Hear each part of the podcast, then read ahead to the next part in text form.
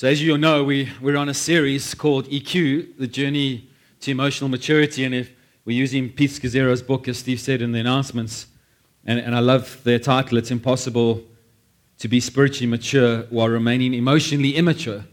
And that's what God's got us on, is this journey into what He has for us around becoming more emotionally mature. So before I start this morning, didn't even have it in my notes, but kind of uh, uh, bumped into a friend of ours who came to a prayer meeting a little while ago. And uh, Jannes Labuschagne, many of you know as the Springbok lock, who uh, smashed Jonny Wilkinson and got red carded. But uh, he's much more gentle than, than that off the rugby field. And uh, so Deuteronomy chapter 8 says, Be careful to follow every command that I'm giving to you. Got to wear my glasses, I'm afraid. I thought I could get away with it. So that you may live and increase, and may enter and possess the land the Lord promised an oath to your ancestors. Remember how the Lord your God led you all the way into the wilderness for 40 years. Sounds great, but then it goes to humble and to test you in order to know what was in your heart whether or not you would keep his commands, he humbled you, causing you to hunger, and then feeding you with manna, which neither you nor your ancestors had known to teach you that man does not live on bread alone, but from every word that comes from the mouth of the Lord. Your clothes did not wear out, your feet did not swell for these 40 years. Know then in your heart that as a man disciplines his son, so the Lord disciplines you. So it's an interesting progression there that God takes us into wilderness moments. And I'm going to speak in a moment about the war. God takes us to war moments to test and to humble us to see what's in our hearts. In a moment, we're going to hear some more stuff around this process. But when we come, when Egypt, eh, when Egypt, when Israel came out of Egypt, what were they after? Were they after God or were they after just to get out of Egypt? And so when we, when we're along this life journey, what is God after? He's after our hearts. And so, what I speak about this morning, what I'm speaking about, is that God is after each one of our hearts, not after what we can get out of it, not after getting through something, not after whatever we, we think we're after, but actually, we should be after God and pursuing God with all our hearts, strength, and souls. And so, part of this process is what does He do? He brings us into war moments, wilderness moments, to test and to humble us, to create a hunger in us, to hunger after Him. Because what does He then do? He surprises us. And so I want to encourage you this morning. It was amazing that the worship was so gentle. Probably because ladies were doing it. So thank you, Mish and uh, Bron. But I, I think God's just softening our hearts for the word. It's not that it's going to be a harsh word, but it's going to be a word that it's important for us to follow and to understand. So, like I said, we've been on this EQ process, this journey into emotional intelligence, and really what we're trying to do is right up front, I spoke to you about Jesus.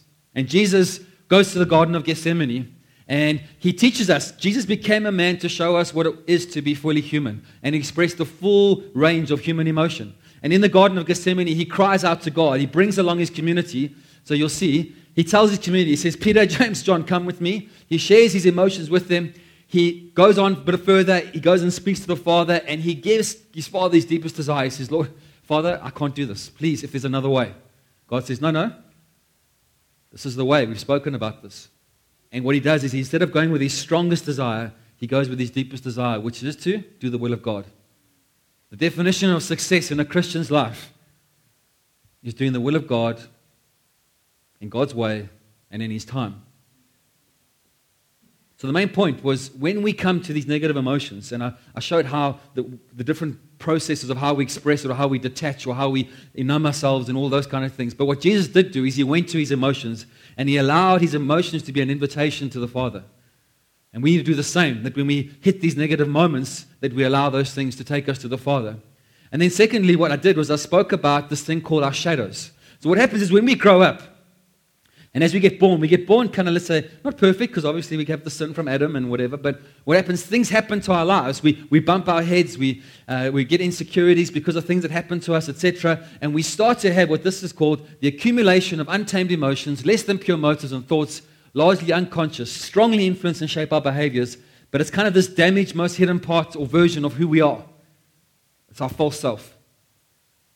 So God has created you. I love what C.S. Lewis said that if we could actually see what God has created for each one of us, we'd end up worshiping each other.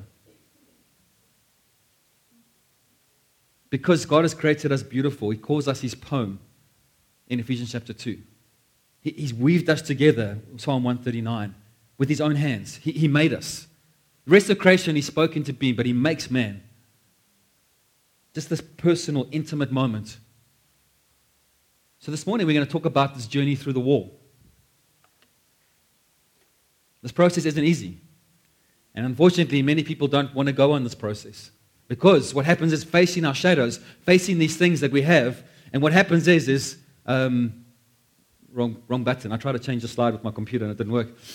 Is this EQ process, which I want to start to, to give you a bit more of a process because we, we're kind of starting to get into the middle of it, is that when you're born, you are your true self. And ultimately, God has an inheritance for you. Just like Israel, come out of Egypt, I've got an inheritance for you. It's the land of Canaan. But what happens? All but two stay in the wilderness and never move into the inheritance. They stay in the desert and they die there. So what happens is in this process, we, we'll end up with this false self, and we can either choose to go and deal with it and go, okay, God, I know that's not me. Because yesterday I got so angry because of X, Y, and Z. Yesterday I wanted to do this. Yesterday I, I spoke to Louise in this way and reacted to her. Yesterday I, I can choose to say, okay, God, who's my true self? And we, we've spoken about freedom sessions last week with Louise. We spoke about the fact that we've got this Enneagram, which we're going to touch on this morning again, and we're going to have those courses that Leisha's put in play. We'll speak about that. Next week, we're going to hear about a genogram, going back, looking at the patterns in your family, dealing with those things. We've got spiritual practices, we've got limits within us that we need to actually understand and grieve and all of those kind of things. And if we choose to do that, we bring ourselves back to our true self and into the inheritance that God has for us. If we choose not to, guess what God does? He brings about circumstances in our lives. Remember, I spoke about um, the Criminal Minds series when they had that serial killer who was dumping bodies into this lake. And now you had this drought in this land, and guess what? The bodies start popping up. God does that. He brings about a drought in your, various parts of your life. Maybe it's uh, emotional, maybe it's spiritual, maybe it's financial, whatever it might be. God starts to pop up these things, and your little kind of carcasses that you've left in your past start to pop up, and you have to deal with them. That's quite a picture, isn't it? Like I said, that's why I don't do open water swimming.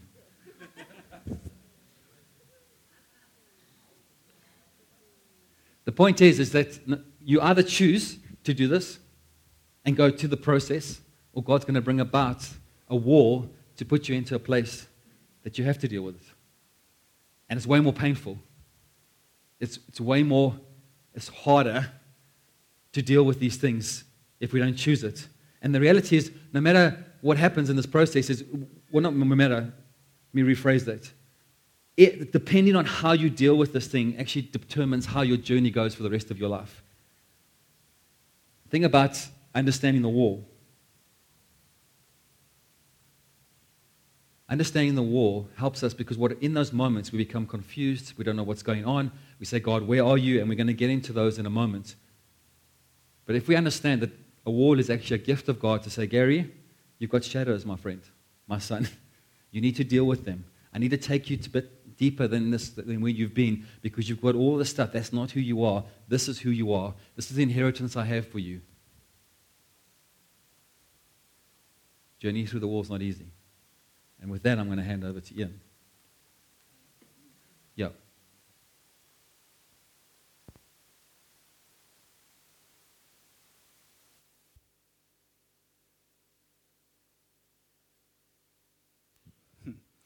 I can talk to an audience of 750 professionals and not feel rattled. And I've got a 10 minute slot and I've got to hang on to the pulpit. no pressure. Yeah. you know, the Christian life is a fascinating journey of starts and stops and detours and waylays. And here's the thing uh, Gary, I need the clicker. There we go. Thank you. Um, you can do it. That's great. Takes the pressure off. and we just have to look at some of the characters in the Bible. Abram had, had his moments. Here he's called by God, he's God's friend. And God names him as his friend. He's called out of Ur of the Chaldeans, and he goes through his delay 25 years. So he thinks what he's going to do is he's going to do, as Gary says, boer maak plan. So he goes and has his moment all by himself. Out of that comes Ishmael. God ain't happy. Then he has Isaac, and God then says to him, I want you to sacrifice Isaac. And he has his moment. You know, Moses and David were absolutely no different. And then we'll pick on my favorite, Jonah. So, Jonah is a prophet, right to begin with. And God speaks directly to him and says to him, I want you to go and bring salvation to Nineveh. I want you to preach to the Ninevites. And here's what he does he goes in the opposite direction. So just let's put this quickly into perspective. Nineveh, from where he is in Israel, 500 miles that way. Here's what he does he goes two and a half thousand miles in the opposite direction. He books a trip to Tarshish. Now, in those days, that was the furthest, most western point. In fact, Earth stopped there. Geographically, that would be around about where Gibraltar is today. So that's where he goes. Runs away, and he meets his wall in the belly of the fish. So I want you to go with me to page 1092 in your Bibles, also known as Jonah chapter 2, and we're going to pick it up from verse 7. Are we there? So, Jonah chapter 2, verse 7. When my life was ebbing away, I remembered you, Lord, and my prayer rose to you, to your holy temple. Those who cling to worthless idols turn away from God's love for them. But I, with shouts of grateful praise, will sacrifice to you. What I have vowed, I will make good. I will say, Salvation comes from the Lord. And the Lord commanded the fish, and it vomited Jonah onto dry land. The 12 disciples' lives were radically changed by following Jesus except Judas got stuck in his bitterness. He got stuck in his faith. And as a consequence, he then went on and betrayed Christ. Jonah despised the Ninevites. Why? He was a racist. He didn't like these heathens that were conquerors, particularly of his people of Israel. And in his eyes, they were not worthy to be saved. Here's the problem when we don't see the big picture of what God is doing, we get distorted and disoriented by our pain. Our circumstances blind us to what God is wanting to do, to the big picture in our lives. We hit our wall. And in this particular case, the big picture that God had for Jonah was I want you to go and save a city of 120,000 people, and I want you to do it in three days.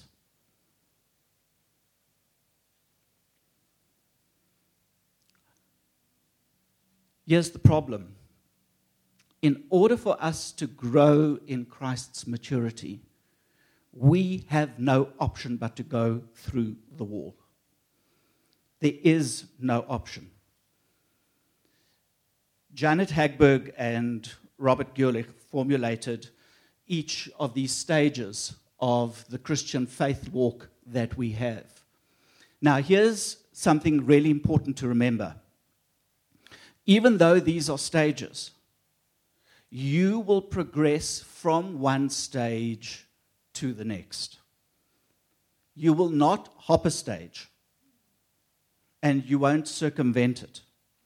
We can choose, however, not to progress. We can choose to stagnate if we will. God is not going to hit you over the head with a hammer. But the longer you stay there, the worse your wall becomes for you. We can refuse outright to trust God in moving forward.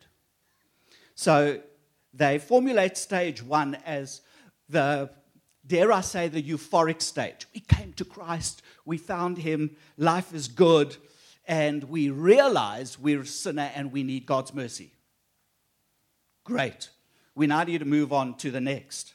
Now, this is where we start to get involved in church and we start to learn the concept of discipleship. And we start to attend smaller groups. We become part of the body. Stage three, we start to realize we have something to give. We've got some unique talents and abilities, and we start to serve in the greater community and we bring those gifts and our talents to the fore. And then we hit stage four. We come to the wall.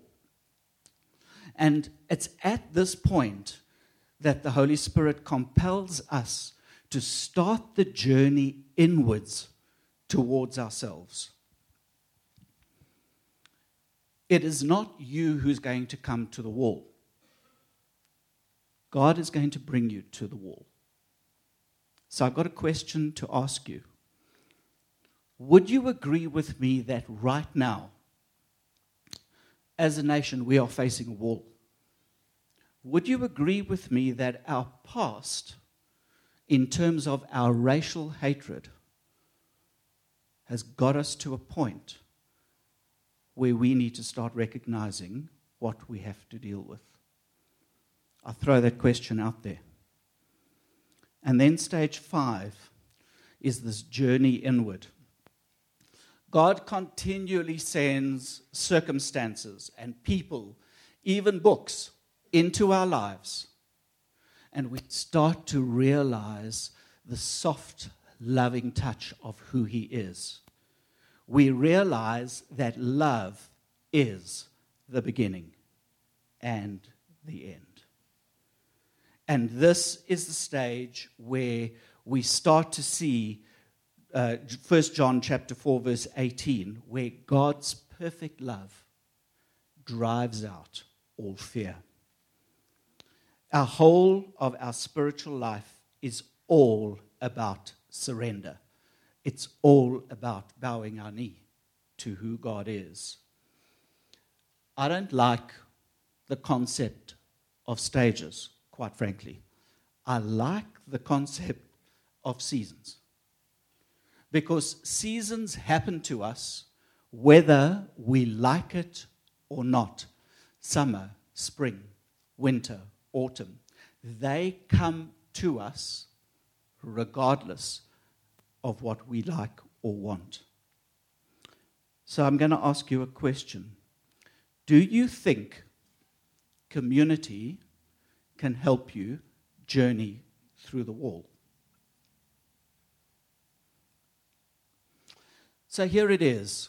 God created community for us. He put us in community. We are His community. Community is helpful from a support structure perspective. It is great to lean on in those winter moments of our lives. But here it is this is your journey. That is your wall. This is my journey. That is my wall. Yes, I need you. Yes, I need to lean on you. But my journey through the wall, your journey through your wall, will always be your journey. I received a fantastic video clip during the course of this week. And I looked at it and it really touched my soul. And I thought it would be great to bring some of those concepts in here. It's from Matthew 6:33 when we seek first the kingdom of God. And when we seek first the kingdom of God, I started to realize as I started to dwell on this that that is more powerful than prayer. You see, when we seek first the kingdom of God, He starts to turn around and ask you, What do you want? We all have problems. We all have pain. We're all dealing with a financial issue. We all have our winter. We all at our wall, possibly. here's the thing when we start to sit at our wall, we tend to want to manipulate God and the Holy Spirit for his presence in terms of delivering a miracle for us, rather than using the miracle as a means to get to know the Holy Spirit. Gary touched on it a couple of minutes ago. The Israelites come out of Egypt. They've been slaves for 400 years. They cried out for their miracle. The Exodus happened. God delivered their miracle. They didn't want God, they wanted their miracle. And when they got what they wanted, they turned around and they worshipped a calf. In that moment of waiting, Moses got himself before God because his miracle was to get to know the Holy Spirit. That's what he wanted to do. You see, when you choose intimacy over the Holy Spirit, uh, intimacy with the Holy Spirit, the focus starts to shift away from your goal. The goal doesn't disappear. You've still got your pain, you've still got your financial problems, you've still got whatever it is that's going on in your life. But it just isn't that prominent anymore. The Holy Spirit, in his phenomenal way, comes and dumbs down that situation. You see, in that time, God's voice is far more important in terms of, Father, what can I do? What should I be doing? You've created me as this unique being. How do I serve you better? At the wall. And when we get to that moment, when we sit at our wall in our brokenness and we start to push in, that's when God turns around and he puts out his hand and he says, My child, what do you want?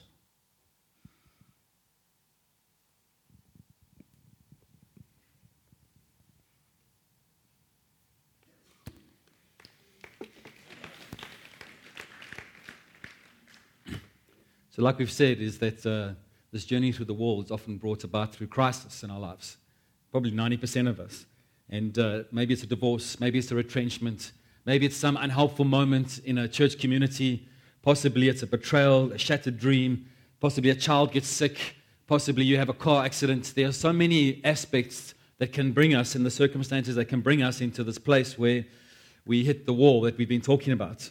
And uh, the problem when we hit this wall is it's that moment where we discover that faith doesn't quite work the way we thought it does. Because we cried out to God, God, I need your healing. God, I need financial breakthrough. God, I, whatever it might be, as Ian has eloquently told us. And nothing seems to happen. Now what? Often we have more questions than answers. actually, God, what are you doing? Where are you? How are we going to go about this? My story was um, I, am a chartered accountant for those who are visitors. Obviously, those who have been around a while know that. And uh, um, I'm making my way up the corporate ladder. I've gone to my partnership assessment at Deloitte, I'm heading towards that, and, and all of that, what that means. And uh, God calls me into ministry. So I'm going, of course, I'm sacrificing. I'm less than half my salary. Come on, God. I'm, I'm doing all this for you. So you need to come alongside and do what you need to do. And I come into uh, ministry and I hit a wall. And I pretty much almost burn out. And I'm trying to work through what all of this. And what I've realized is when we start to burn out, when we hit a wall, I've noticed that uh, I can tell when people hit a wall. They become critical of the local church community. Why do I know that? Because I did. You're not doing that right. You should be doing this. You're not, not relational enough. You're too relational. You're too big. You're too small. Your kids' ministry's not good enough. This doesn't work. You've got white trees that are dead sitting in your auditorium. What does that mean? Why? Because God's starting to deal with stuff and this stuff's starting to surface, and what do we do? We project it onto each other. Instead of actually going, okay, whoa, hold on a second. I'm at a wall right now, and I need to deal with it. And the thing about a war is not a once off. God will bring you back to a war, or He will continually bring you to wars to deal with different things. But the, the problem is, is that wars, we backslide. We've got this unfortunate thing in our home. It's quite an old home. And, and the poo pipe that goes from our house down the driveway has got some cracks in it, and the tree's roots get into it every six to eight months. Now you can imagine the moments we've had. We. Louise forgets about the times that I've had to stick my, my hand down into those pipes and pull out things. But often we have to go get the plumber. The point is, is what happens is, is six, eight months later, it happens again. And unless we pour pull acid down the pipes on a regular basis, once a week, which of course we forget to do, what happens is, is it blocks up again. Dun, dun, dun. And so our souls and our lives and what God has for us is we're actually a garden. God speaks about that. And He's the gardener. And what happens is it gets all overgrown, or the poo pipe gets blocked, and we have to get rid of the poo. And here's the horrible thing is you can't go around the wall. You can't go over the wall either. And if you run away from the wall, it's going to find you back over there somewhere. You have to go through it. And it's often a difficult and a painful process. There's a part of suffering that uh, Steve spoke of with that scripture. Through the suffering of Christ, then he learns obedience. God is taking us through this so that we can get closer to Him. The purpose of the whole war is to get closer to Him and find Him and get detached from all the stuff around us. So many, uh, I've seen so many Christians who run and we go, okay, I can do this. I mean, you've seen it. You've seen in the movies there the way they run through a door. Have you ever tried to knock a door down like they do in the movies? I don't know, maybe the American doors are a lot more fragile than ours. I've tried that. You, you hurt yourself pretty badly.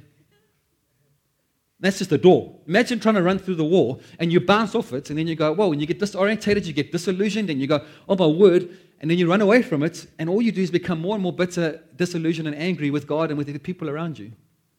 And you move away from community. And there's those who get stuck at the wall. Like you saw in my little picture, in my little diagram, is the Israelites got stuck at the wall. They never went through the wilderness into their promised land because they never dealt with the stuff in their hearts, and God took them into the desert to test their hearts to humble them and to test their hearts, to create a hunger in them for Him. But then they say, No, Moses, you go. Don't worry. You go and speak to God. We'll stay here. Oh, and by the way, Moses, you're taking too long. Let's build ourselves a golden calf and we'll worship that. And we do that in our own lives. And then what we do is we hide away from the pain and we don't deal with it and we walk around the desert for 40 years. What God's doing is He's asking us to trust Him, to learn obedience through this process so that we go through the wall into what He has for us. So, what emotionally healthy people do is they actually admit, I'm actually bewildered right now. I, I love it. I've got a prayer group. And during the week, I felt like I'm sitting at Sun International. I've got legal, I've got the control center, I've got uh, the, the management company, and they're all asking me for the same thing on their financial statements, and I just know I can't deliver. And for a number three on the Enneagram, I start to glitch because I just feel like everything's coming at me and I can't do it because I'm an achiever, for goodness sake. I should be able to do it. I text my mates, pray for me. Don't pray for take, take me out, but pray for me that I'm able to deal with, because I'm actually putting this on myself. Because actually, why did they not ask me for that last week or the week before? That Everyone's asking me for the same time, but I'm like, no, I'm a achiever. I can do it. I can't do this. No, I can't, no, I can't do this. And, and the wall starts to fall in on me. I'm bewildered. God, I don't know what you're doing right now, but oh, it's painful. The relationship that's just pulled here. Oh, I'm hurt. I'm angry. That person's hurt me. That, I'm angry at that person. God, there's a mystery about what you do I don't understand. Because if I was you, I wouldn't be doing that right now. I'm actually really feeling down right now. I, I'm, I'm sad. God, it feels like you've forsaken me. And then for guys, so guys, if, if, you, if you've fallen asleep over the last little while with my monotonous voice, just pick up your attention right now. We need things like this, what they're called feeling wheels. Women are much more good with it, much more good. How's that for English? But, but maybe you're mad. Maybe you're mad. But you understand that in this madness, maybe you're hurt. And that's why you feel distant. Or, or, or maybe you're scared because actually, really, what you're, is you're, you're anxious and you feel overwhelmed. See, as guys, we, we don't know how to process that. You ladies are way better. And actually, some of you ladies are not good at it, but most of you are. But for guys, we, we need these kind of things and these tools to help us through the process of what we're doing. So the question is how do you know that you're at the wall? well, your feelings for God kind of evaporate. You're like, okay, God, I thought, I felt your presence, but you're gone now. Like, like, we, like we think God just disappeared. It's actually not God, it's really us. We're the ones who've moved.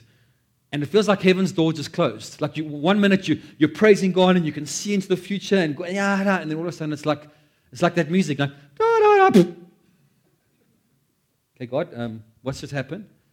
You feel helpless. There's like this sense of failure. And you know what happens is, is often we think that it's all about those kind of moments. But you're going to see when we get to the Enneagram kind of stuff is no, maybe what's going to happen is you're going to just get excessively busy.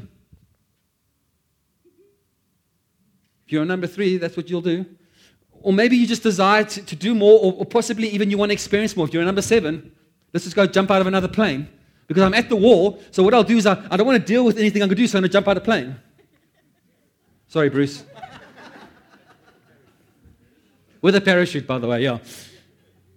Or maybe you just can't think straight. You can't make decisions. You're going, what do I do? That's the number nine. I, I can't do this. I'm, I'm, I'm just uh, deer in the headlights. I'm not going to make any decisions. Maybe there's excessive serving. You're number six. I'm going to get into that in a moment. And then this kind of huge amount of anxiety. And you know what? Spiritual practices, reading your Bible, you would rather pull your fingernails off with your plows. journaling. What do you mean journaling? Sit down with a pen and paper and, and listen to what God's saying to me. Are you crazy? I can't even hear Him. What am I going to write? All of this is an indication that you're at the wall.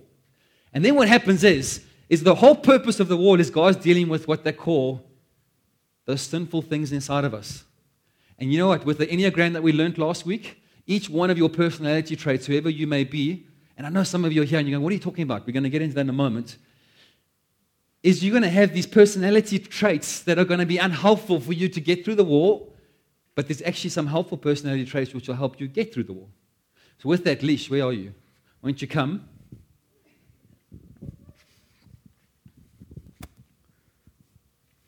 You can stand or sit or. So, Alicia and, and Louise told us about Freedom Sessions and the Enneagram last week. Get the download if you haven't listened to it. And we're going to have um, an Enneagram workshop on the 12th and 20th. 12th and 20th of this month. And more than likely, the response has been very good. It'll probably happen in our foyer area. The point is, is here's the Enneagram, nine personality traits uh, or personality profiles, and each one of them has the the helpful things and the unhelpful things. So, a number one is a perfectionist. So, least, what is, a, what is a perfectionist? And when they come to a wall, what are the helpful things to know I must stay away from? And what are the helpful things to know, okay, I need to be doing more of that? Can I just quickly start off? Yes. By saying, the eight, nines, and ones, the emotion that sits within them is actually anger. So that's the thing that they're going to be fighting. The twos, threes, and fours are a sense of shame or being recognized. So that's the emotion that they're going to be fighting. And your five, sixes, and sevens are actually fear. The emotion that they're constantly fighting is fear. And they come from different places. The motivation is different, but that's what they're fighting. So, to go back to Gary's question about the one, the one is the strict perfectionist. They want to do everything absolutely perfectly. And because of that, they have a very, very deep inner critic. They have a critic on their shoulder, constantly saying, You can do this better. You should have said it like this. You should have done it like that. This, they, they just can see how things can look more perfect. But as a result of that, their sin is anger. And so they feel angry, sometimes at themselves, sometimes at the world, because life should be more perfect. Life, and, and it makes them honestly quite angry on the inside. And often it's an inward anger because they can't show their anger because then that's not perfect either. So their, their anger sits inside and it just boils and it's, it's like turmoil inside of them in terms of anger. So now you can imagine they hit the wall. So, what is the challenge at the wall? The wall is telling them that they need to move through it, but how do I do it perfectly? So, so God is saying, right, do this. This is what I'm holding in front of you, but I need to do it more perfectly. I can't just move through this wall. It's got to be a perfect way of getting through this wall. And that's what the challenge is for them. So, in terms of like a spiritual practice and something that they could focus on, what, what would be things that would be helpful? So, I would think, first of all, a lot of um, stillness, because I think ones like to be doing the whole time. They want to be doing to be able to to move through that wall. I need to do, do, do, because that's how my perfection is going to show itself. But to actually be still, to be able to actually go, okay, hang on, what is it about me that God already sees as perfect? What is it about me being able to just slow down, be still, and go, God created me to be perfect, and that's okay. And so I don't have to keep striving to be more perfect. Okay, good. And in, in terms of, of that process of uh, number one would probably feel more guilt than anybody else, wouldn't they? Um, I wouldn't say more than some of the other types, Oh, okay. but they're definitely, again, the guilt would come from a different motivation. So the guilt would come out of a place of being less than perfect. Okay, good. So if we move on to um, the next one, which is the, the number two, which is kind of more of the giver and, and their sin being one of pride, mm-hmm. how, would, how would they react when they get to the wall? So remember again, their emotion is shame. So it's about image, and the image for them is about serving other people. This is, this is how I look to the people around me because I'm serving so well. And when they're questioned by that, it's very difficult. It's almost quite difficult to bring it to, to a place of the wall and a place of redemption because that pride kicks in and they go, Hold on a minute, I have been serving you from the bottom of my heart. How on earth can you turn around now and tell me that I need to do something for me or fix something within me? Because I'm just constantly serving you. I'm doing things so well in terms of what the world sees me to be doing. And so that's where the pride kicks in. First of all, I don't have the needs. Everybody else is more needy than me. And second of all, I'm serving all of you and I'm, I'm meeting your needs. So, I mean, you know, there's pride here. I don't need to actually. And so, hitting the wall and actually getting to that challenge, it, it means that God is saying to you also, slow down, be on your own, actually. It's not about just serving people all the time. There's an element of solitude that needs to happen here. And there also is what are your needs? What do I need right now to be able to hear God and for Him to be able to grow me instead of me constantly looking at the people around me and what they need? So when Louise and I were looking at this yesterday, so the number two is that person that you know when the when you get onto an aeroplane and they tell you what you need to do and you need to make sure that you put the oxygen mask on yourself before attending to kids. The number two is going to do that and land up passing out and killing both of you because they're so busy trying to take care of everybody else that they actually land up drying out themselves. And so uh, number three, which is me. What, Would you like to speak into this? Not really. so the deadly sin is deceit, and um, and obviously achiever wanting to get everything done and trying to do more and, and faster and better and etc. What what are the challenges of and number three coming to the wall and their relationship with God? So, similar to the one where the one wants to do things perfectly, I, I need to keep doing to do it perfectly. A three is very similar to that. I need to keep doing to make myself look successful. You know, so for Gary to sit in that, that meeting, and I, I need to be doing something, I need to look action oriented. It's again, it's about the image of what people see and people perceive. And so that challenge again, it's going to be being quiet. It's going to be kind of being willing to just be on my own and not necessarily constantly thinking about how the world is seeing me, constantly looking and thinking, oh my goodness, they're perceiving me as not being successful, perhaps. I mean, you can imagine a three hitting a wall and now having to be vulnerable and say, God's actually working really deep within me right now, and it's not about how I look to the world. Imagine Gary standing up here and actually being vulnerable and saying, I'm, I'm like, I just I don't have this image of success right now. That's a really tough thing to do. And the deceit comes in where they, they can be so busy doing and so busy creating this image of success that they don't even acknowledge the wall. They don't even acknowledge the vulnerable, vulner- vulnerability within themselves. They don't acknowledge the weaknesses. And so they just keep going. They keep building up pictures of deceit, of, of this is what the world wants to, to see. And so they're not very real in that. And that, that's also where the arrogance can come in. I actually don't need this. So they, when they hit that wall, they, they're probably kind of going to go to God, well, you know what, God, thanks for this, but I actually think I know how to do this better than you do. so, so let me just go ahead and do it. You know, they might not have the patience to sit around and wait for God to do it in a better way. All right, and then we look at uh, Dell. I mean, number four um, is uh, their deadly sin is one of envy. So again, what, what would be the challenges that they would face when they come to a wall? So the four want to be original and they want to be unique. They want to be individual and they want to be seen as that. And so they have, a, they have that sin of envy because they look at other people and they think that those people have what I don't have. There's always a sense of something is missing. And they want that thing to make them feel like they're actually on this journey and this journey is authentic but I'm missing something. I'm always missing something. And so they can, very, very often at the wall, they can almost be envious of the spiritual journey of somebody else. They can want to possibly bring them down and not embrace and be a part of what other people are experiencing because they kind of go, I, for me to really be in that place of spiritual maturity, I need that. And they need to stop. They need to be in a place where they go, okay, hold on a minute. God has made me originally me, perfectly, authentically me. What does that mean? What does that mean? And how do I gift that to people? How do I give that and, and use those gifts in who I am, that original me in this community or for God and for His glory? That's good. And then yeah. number five, uh, my wife, is. So, what, what, would, what would Louisa's challenges be? I mean, I know what her challenges are, but what, what do you say her challenges would be? So the five wants to take in knowledge.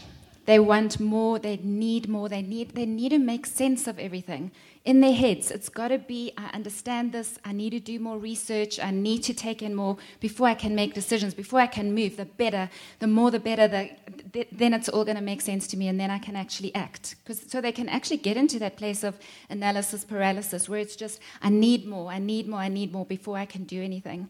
Their, their sin is avarice, which is like a stinginess they want to take in all of this information, and it's very difficult for them to act, give up that information or to give up who they are. They feel like their, their capacity is quite limited.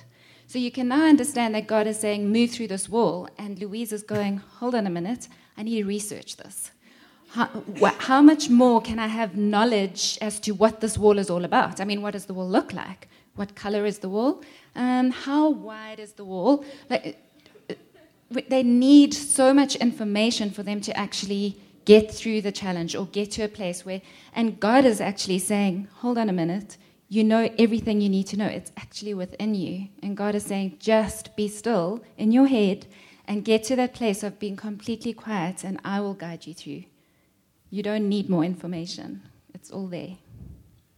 Okay, so the last four I'm going to just release you to, to run with. So from okay. number six to number nine once you run through all of those processes, the sin and mm-hmm. The challenges and helpful things at the wall. So your six is your loyal skeptic. They also sit in a place of fear. Their big sin is anxiety and fear. They don't trust easily. They don't trust the people around them easily, and very often they don't trust themselves. So they're often looking for advice from other people, but then they don't trust the advice that they've been given. So they, they need to get to a place where they really believe that what God has created them to be is is okay. That's okay. And they have the knowledge, they have what it takes inside of them to move forward. But the big thing that keeps them at that wall is the anxiety. And similar to a 5 2, they need a lot of information, but the information is not about the knowledge, the information is about feeling safe to make the decision, to actually be able to step through the wall and to trust God at the end of the day. It really is about trusting God. Because they struggle to trust themselves and people, you can understand how that filters through in trusting God to make the next move or to actually move through the wall. Like God's got my back. That's very hard for a six. Your seven is your enthusiastic visionary, the one who just loves life, enjoys every bit of excitement, new experiences, more of the same, more of new things, more of more, more, more, more, more. So now you can understand why their sin is gluttony. The, the gluttony is not necessarily in a space of just food, although it can be as well, but they, they love to experience life. They, it, you, they just can't get enough of life. Now you can imagine they would be standing at this wall and kind of going, This wall is boring. I, am actually just going to move straight away from this wall. I mean, talk about trying to bounce off this wall. They're probably going to do it a couple of times and then go, oh, whatever, and, and could very possibly move on. Because it is, it's boring to, and as Gary was saying earlier, you, this wall can come around a couple of times in your life. Oh gosh, here comes this wall again. Like you can imagine them just going, I'm, I'm not into this. I want to go and do something that is more pleasant. Because remember, they also want to avoid the pain. They want to avoid emotional pain more than anything else and that wall is not going to be a fun place to be. It's going to be difficult to be there, and so they'll want to turn around. They'll want to move away from it, and they'll want to just have fun again and and fill those gaps with more of the extreme. And then, lastly, your eight is your. Oh yes, I always forget myself. I was chatting with Geordie last night. We went out, and she said that. She said exactly that. We're talking about all the Enneagram numbers, and she said, Mum, do you realize that every single time we talk about this, you never talk about the nine? And it is completely typical of the nine. That's crazy. So, your eight is your active controller. They, they love to be in control. They're very good at being in control. They do it very naturally, very easily. They, they like to be strong and they are strong. They're incredibly, they show their strength. They can be very intimidating, but it's because they are so certain of who they are as people. And their, their sin is lust, and the lust is around power, it's around strength, it's around being in control. The more they can feel in control, the more they want the control, because that's a really comfortable place for them to be. And so they challenge easily, they, they're not scared of a good fight they, they very happily will say it's black even though it's white, and they'll, and they'll enjoy the debate around that. Um, yeah, so you can understand now, too, when an eight gets to that wall where they're going, God, I know you kind of want to be in control here, but I really think that me taking control here and being the one that's in control is going to be better for both of us. Because these are the reasons why, and I've kind of worked this all out, and I'm just going to assert myself a little bit here, and I'm just going to keep moving with this because I really, you know, so it's difficult for them to give up that control. It's a very, very conscious decision that they need to make to go, God, I'm handing this over to you. It's all yours because this is a really hard place for me to be. And then lastly, your nine. your nine, your nine is the, the person who doesn't enjoy conflict. And so, again, they want to go to a sleep. They want to go to sleep to themselves when there's anything that feels uncomfortable, internally or externally. So now they're hitting the wall. Their sin is lethargy or sloth and and they just want to go asleep again because now this is going to mean work. This is going to mean action. This is actually going to mean i have to go really deep inside. And similar to the seven where the seven doesn't want to they want to avoid the pain because emotional pain just sucks. The, the, the nine wants to do that because that creates conflict now I have to sit in this place of what does God really want from me? And worse than that, it's going to require action. It really is going to require me to do something different or be something different or act in a way that is just not comfortable for me. And that's going to cause the, the stuff that's happening on the inside in terms of that conflict. And so they do. They're slothful, not necessarily physically slothful at all. They can still look very active in what they're doing, but the sloth happens on the inside. That lethargy happens on the inside of who they are because it's just, it's hard work. It's hard work having to go through that wall. So as you can see, that everyone's wall is going to be different, and the way God's you're going to deal with it is very different. Mm. And yet, in, in our world today, everyone's treated as the same, and you've all got to kind of tick the right boxes and move through the thing. Same in your parenting. If we understand some of these things around our kids, we parent each child differently, and it's actually okay and it's actually necessary. If we treat our kids in the same way and we treat each other in the same way, now what we understand, if you remember, if we understand that we've all got shadows, we start to treat each other with respect and we're a lot more gracious towards the journey. Because I, am realizing with, with Louise, it's like, I'm wanting to go, I'm wanting to do this, I'm wanting to go there. And Louise goes, Gary, I can't do another thing. I'm like, what? I've got more capacity, let's do it. And even in the context of our wars, and often you can actually face wars, I believe, as a married couple. Not just with each other, but actually with life, with what's happening. We've, we've faced many together. You've heard the testimony of, Ian and Sherry just around their stuff, facing those wars together and God dealing. What is He after? He's after our hearts. Any last comments? I just want to, I loved what Ian said earlier on about the fact that when you shift your focus to the Holy Spirit, everything else kind of blurs. And I just, I wanted to, I wanted to say that we can so often focus on these sins that we've just pointed out. You know, oh, flip, here I am. I know that I'm going being all slothful again. I don't want to do this work. Or flip, now I'm being angry again. Or my pride is kicking in. But I think that the goal is exactly what Ian said: is to be able to just focus on the Holy Spirit. And yes, that stuff's not going to go away, but it just it, it shifts the focus on on the Holy Spirit doing that work in us, and and that becomes easier, in a way. Yeah. Good. Thank you. Thank you.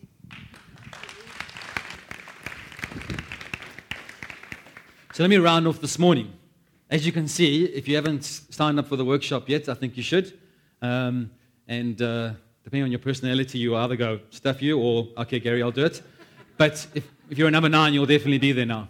Um, how long is this process going to take? Well, number one, it's the rest of your life. But how long does a war take to go through the journey through a war? Well, it could be short, could be a month, could be a couple of months, could be years. It all depends on what God is doing because actually God's in control of this. That's why those personality types, especially the number eight who want to control it, will take a bit longer because they keep wanting to control what God's doing in them. But actually, this is God's journey for you, and He will choose the length and the intensity in order to bring out what needs to be brought out and move you from your false self to your true self. Here's the thing trials are not wars. Okay, so when you land up in a traffic jam, or you've got an annoying boss, or that you uh, got a delayed aeroplane, or whatever the case might be, your car breaks down, you've got barking dogs at night and you can't sleep. Those are trials. Those are not wars. And they're very, very different. Trials is what Ian spoke of. Abraham waiting, how long? 25 years, I think, for his son. David being shot, you know, shut out of his kingship for 13 years, having to go into the wilderness while Saul actually chases him and tries to kill him. The choices that we make, like I've said, if we choose to go to the wall, if we choose to go to those things, rather when I say, obviously, you can't choose to go to the wall, hear what I'm trying to say, is that the walls God brings about. But if we choose to look underneath and beneath the surface and we're brave enough and we take the courage to do that and we go through these processes and we have these principles at hand to be able to do this on a regular basis, then when the wall comes, I, don't, I think it's a lot shorter because we, we, we know what it is. We don't get disillusioned. We don't get, oh, what is going on and disorientated. And we're able to go through the wall a lot quicker. But if we just don't and we ignore it and go, oh, okay, I'm not going to look at it, I'm not going to look at it, what happens? Don't think of a pink elephant. Don't think of a pink elephant. I think I made my point. If we choose to trust God, to learn obedience and remain faithful, and know that He's faithful, then what God does is He starts to inject Himself into us and we become more, like, more Christ like as we navigate through this. So, last thing that I want to show you is what does it look like on the other side? Because it's really good on the other side. There's a greater level of brokenness, and not in a horrible sense, in a good sense. Because you've got someone like Karl Barth who says the root and origin of sin is the arrogance in which man wants to be his own and his neighbor's judge. What does that mean? Well, it's Adam and Eve. It's the good old sin in the Garden of Eden. Is I want to decide what the knowledge of good and evil looks like. I want to decide what's right and what's wrong and what's good for my life. And when we go through the war, we land up understanding actually God's in control. And really, all I can do is rely on His grace and His mercy. And that's why Francis of Assisi says, Blessed is he who expects nothing, for he shall enjoy nothing or everything. Freudian slip. Secondly, on the other side, we have a greater appreciation for the mystery of God. We don't blame God for everything. Augustine says if you understand, it is not God that you understand. Because God is knowable, but He is unfathomable. And if we understand that, then we end up, when we go through the war on the other side, we have a childlike faith in understanding, okay, God, there's a mystery about you. I will never truly know you. Maybe in eternity, one day I'll have a lot more understanding. But you're in control. You are worthy to be trusted. You are the creator of this universe. You are in the cattle on a thousand hills. And so I don't know why I'm here. I can't see the, the wood for the trees, but I know that you're taking me on this journey for my good. Because what I do know it's not because you don't love me, it's because you love me that you're taking me through this process. So, yeah, God, you, you, you're incomprehensible, and I, I, am not going to try and negotiate this deal with you. And like what Ian said, is I'm going to move through the wilderness into the Canaan and not get stuck here because I'm going to try and negotiate with you how long, when it should happen, and all of those kind of things. So, especially the number eights are going to do that. And if we can land up with, with this process where we can land up with the Apostle Paul, who says, I know what it is to be in need, I know what it is to have plenty. I've learned the secret of being content in every situation. And that's what happens is when we go through the war, is we land up with this process of a great appreciation for the mystery of God. And then we have a deeper ability to wait on God. I don't know about you, but I hate waiting. That's why I often arrive in a meeting a couple of minutes before.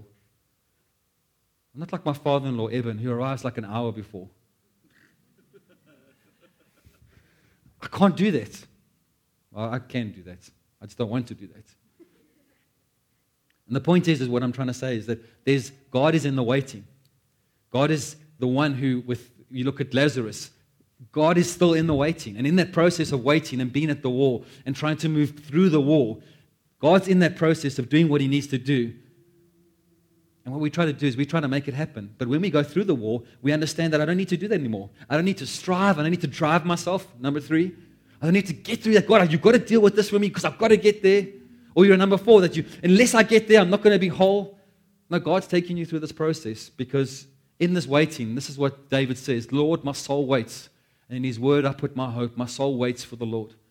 We can be a people, a community that does this, that waits. You know what's interesting? In all nine of those Enneagram personalities, silence and solitude and rest are congruent with every single one of those to help us through the wall. Every single one. And we're going to deal with that in this process in a couple of weeks' time, and I'm looking forward to that. We've talked about the examples, haven't we, of Abraham, of Moses. Moses, what did Moses learn? He became the most humble man in the whole of the world. Look, he wrote that, but look, it's in the Word of God, so it must have been Holy Spirit inspired. What did Abraham learn? 25 years. I mean, kind of after 11, he went, Actually, God, you're not doing this quick enough. So he's possibly a one or a three. I, am going to do this for you. And he goes and sleeps with his maidservant Hagar, and then God just gives him another 14 years at the wall. What about David? What did David learn? Well, David learnt, and we're going to hear about this because I know what Dale's going to share with us and, and Laura in a little while, is he, he was transformed in that place to become a man after God's own heart. Paul chasing him down, trying to kill him, not being where he should have been. And then, obviously, our Savior and our hero of the whole story, the same thing, in this obscurity and silence. He was a carpenter, for goodness sake. No one knew about him. That's why when he went back to his hometown, they're like, who is this oak? He just used to make tables and chairs, and now he's performing miracles. we don't believe in that. He was unable to do any miraculous signs there. Because why? Because there wasn't a submission into what God had in terms of his gifting, of who he was, coming into a place where they thought, well, this is who he is. You know what he did? He went to the wilderness, he resisted temptation, and he emerged in the power of the Spirit God does the same thing with us. When we go into the wilderness place where we spend the time with God, silence and solitude, when we take our time and we learn the unforced rhythms of grace in our lives, we lead a contemplative life, we learn what the Bible says about us and who God is and who we are. What God does is He takes us on a journey where He does exactly what He did for Jesus, and He brings us out of the, once we through the wall, in a place of power in the Holy Spirit. And then lastly, there's a greater detachment. A greater detachment for the things of this world. And yes, we live in this world, and of course, we get married, we have amazing experiences, and we do all of these things, and we buy things, and we love things. I love Apple Mac. But this is not going to define me. It doesn't dominate what I am because actually God's put eternity on my heart, and I've got another world, and I'm a foreigner in this land. But I live in this world, and I try and impact it with the kingdom of God that has come to earth, but is already, but not yet. So, what the world does is it cuts, cuts off those particular attachments and I'm going to show something else in a moment, so I don't know where my slide presentation's gone. The point is, is God's trying to move us, like I said, from our false self, our conscious of self, through to this place of our true self. And you know why? Because in this process, and I'll try find it, where's it, Lee? One more. Da da da da, there. Did you know that you're beautiful? You are extraordinary in God's sight. And He's trying to take you from this place where you've seen yourself as this and the lies that are there and the shadows that are formed into a place where this is the extraordinary Gary that is the best Gary for this world because it's actually not about me. It's not about you. It's about Jesus and it's about what God is doing in and through me and for you and for me. And so God takes us on this journey. And sometimes it's a slow process, but we learn obedience through it. And the beauty is, is what God does is He inserts Himself into us through the time. And we come out looking like Jesus.